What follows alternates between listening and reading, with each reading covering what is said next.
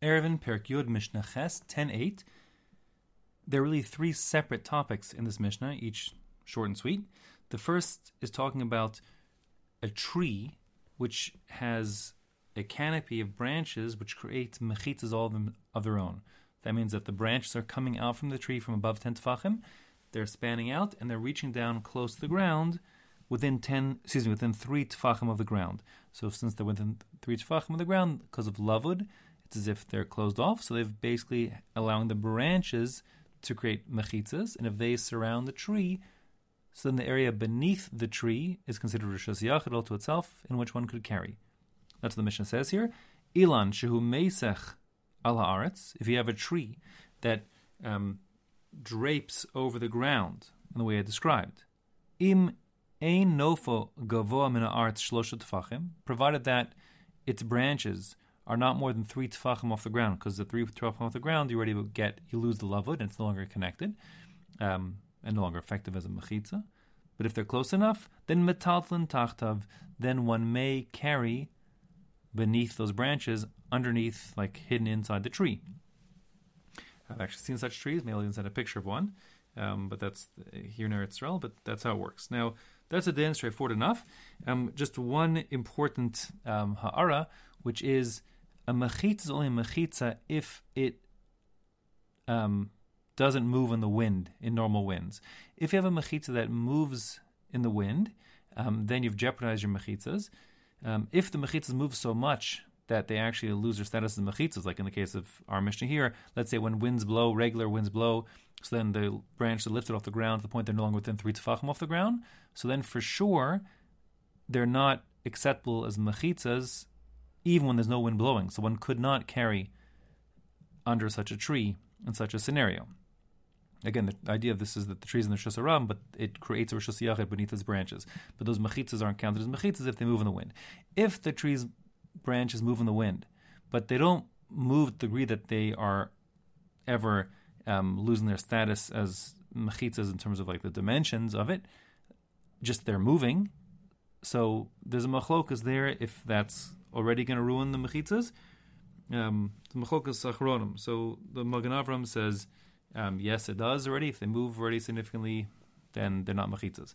Whereas the Chazon Ish holds that as long as they don't move too much to the point they're ruining their status as machitza, then it's going to be okay. All right. That's the first din of the Mishnah. Second din of the Mishnah is talking about trees, but a new point. Um, we're talking about the roots of the trees. So there's a general din derabanan all to itself that one may not make use of a tree on Shabbos. It has nothing to do with muktzah per se, um, trees are muktzah, but this isn't about moving the tree. Um, it's making use of the tree even when you wouldn't be moving it. It still would be forbidden to do that. And that din derabanan is because rabbis were afraid people would come to pluck things off the tree, which could be a mitzvah, an isser doraisa of of tolesh of you know detaching things from the ground, which means you can't sort of like hang your hat on a branch on a tree or put your you know your soda can on the branch of a tree to balance it there or something. You can't do that. Um, the question is, what's with tree roots? Are tree roots considered to be trees on which one could not get benefit? Therefore, you couldn't, like, say, sit on the root of the tree, or are they considered to be just no part of the ground? They're not really trees, and therefore you could stand on them. Let's say whatever the story is. So that will depend on the usual distinction of whether or not they extend above the ground more than three tefachim. If the roots of the tree extend beyond three tefachim off the ground, they have a life of their own. They have a status of being a tree, if you will. Um, if they are less three tefachim off the ground, so the roots are like kind of close running to the ground, they're considered to be part of the ground, just little roots like on the ground. And that being the case, they don't have a status of tree, and one could stand or sit on these roots. Um, that's the Mishnah says here. Sharashav, if a tree's roots are gavon mina arts shlosha tefachim, are extend above the ground more than three tefachim, or even three tefachim, three full tefachim, Lo yeshev aleim, one may no longer sit on such roots because they have a status of being a tree.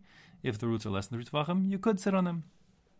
As an interesting side point, um, there are interesting shilas about certain kinds of uh, uh, uh, bushes, like uh, cranberries, for example, um, which might meet the halachic status of tree. The question is, um, are they trees or not? They have, and one of the criteria to consider is whether they extend above the ground more than three tefachim um, if a tree can exist um, at less three tefach on the ground.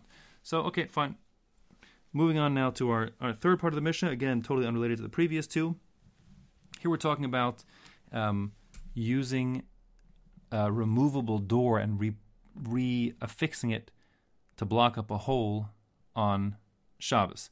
So the concern here is one of bona construction, or at least near a kabona, appearing as if you're doing construction.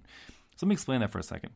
If you have even a tiny pockmark in your hole that you plaster up, just the, the size of a you know one of uh, one nail's diameter, that is a malacha de oraisa of bona. There's no minimum amount for for bona if you're um, enhancing, improving in a permanent way a structure that's attached to the ground. So then that's called bona, and that's in Isra Doraisa. Now, that would mean if you have a hole that you plug up in a permanent way to fix the hole, of course that's bona Doraisa. Here, however, we're talking about um, like a, a, doorway, let's call it, um, an opening to the house or a fence, we'll see in a second, that has like a removable, like a plug, if you will, like a, a board that you use to block it and unblock it. So, in a scenario where the door is not frequently used, and therefore it's not perfectly clear to an onlooker is this just a door that's opening and closing, or is this a person um, like closing up? Well, is now like a hole in his house. Um, since it looks like he's kind of closing a hole that's in his house, it appears like bona and it becomes forbidden under certain circumstances. So our Mishnah says here, Hadelis shebemuktzeh. If you have the doorway that leads out to the muktzah. Muktzah is the I call it the backyard. It's where you stored your your wood and stuff like that. People infrequently, very infrequently, went out to their muktzah. That being the case, they didn't even bother to make like a door and hinges. And our case specifically is one are no hinges, so it doesn't appear that it's like a, a door that's meant to open and close. It's just like a door that he he goes out from time to time. So if that door is now detached, it's not even the door, if that just like that board which blocks up the hole that leads out to the muktzah is detached, and kind of as we'll see in a second, sitting on the ground. When you put it back on, it looks like you're repairing the house. Um, and that being the case, we're going to see in a second you can't do it. Similarly, the chadakim shebepirza, if you have if you have like a like a fence, you know, and you use to if a hole in the fence, how do you block a hole in the fence? You might take like a bundle like like a kind of like a thorn bush that's bundled up of thorns. So then it serves as essentially a, a, a block for the to inhibit people going through the fence because now there's like a thorn bush there to block it. So that's what we're using here, like using this kind of bundle of thorns to block up a, a breach in the wall or a fence. Umachatzalos, same goes for like reed mats that you're using to block things up. All in all these cases, ein no alin behen. You can't seal off. No el means in modern Hebrew to like lock, like a door lock, but we mean here just to seal off the hole in the exit out to the muktzah storage facility or in the fence with the bundle of, re- of uh, thorns or the reed mat. You can't do that imken govo unless they are suspended above the ground. If there's like a you know it's like a cord on which the the board is attached. So when you open the doorway to the muktzah, the door kind of is suspended off the ground even just like a hair's breadth above the ground. The point is, it's not like on the ground, so everyone can see this is like a removable and reattachable door to block off the portal out to the muktzah. And that being the case, it doesn't look like you're doing bona.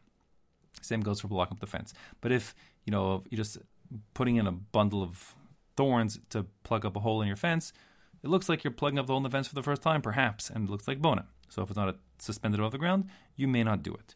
Okay, that's the Mishnah here. Now, in case you are recalling back to the Mishnah in Masechah Shabbos, Perg Yud Zayin, Mishnah Zayin, 17.7, over there we had a very similar question about windows. And the Chachamim Paskin, that the window, and again, remember, time the Mishnah didn't have like glass panes in the window, the window was just like a hole in the wall. Um, and they would put like these like wooden boards to block them up to leave keep the water out, etc., and the wind. So the Chachamim Paskin that you can close your window by putting in that plug of a board on Shabbos, even if there's no string from which they're dangling. There's another Tana who said it needs to be attached, but the Chum and the Halacha is no, you can re-plug up your window even if the door, the board that plugs it up is not attached on a string or something suspended.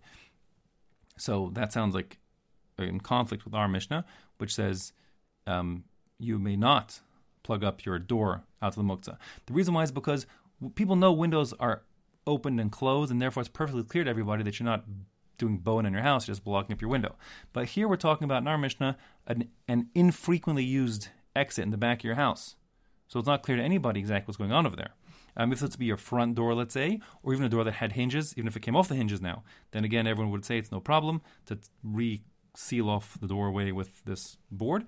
But just because the muktzah is infrequently used, there it needs to be evident to an onlooker that it's not a new um, sealing up of the door, and that's why it has to be hanging at some level off the ground.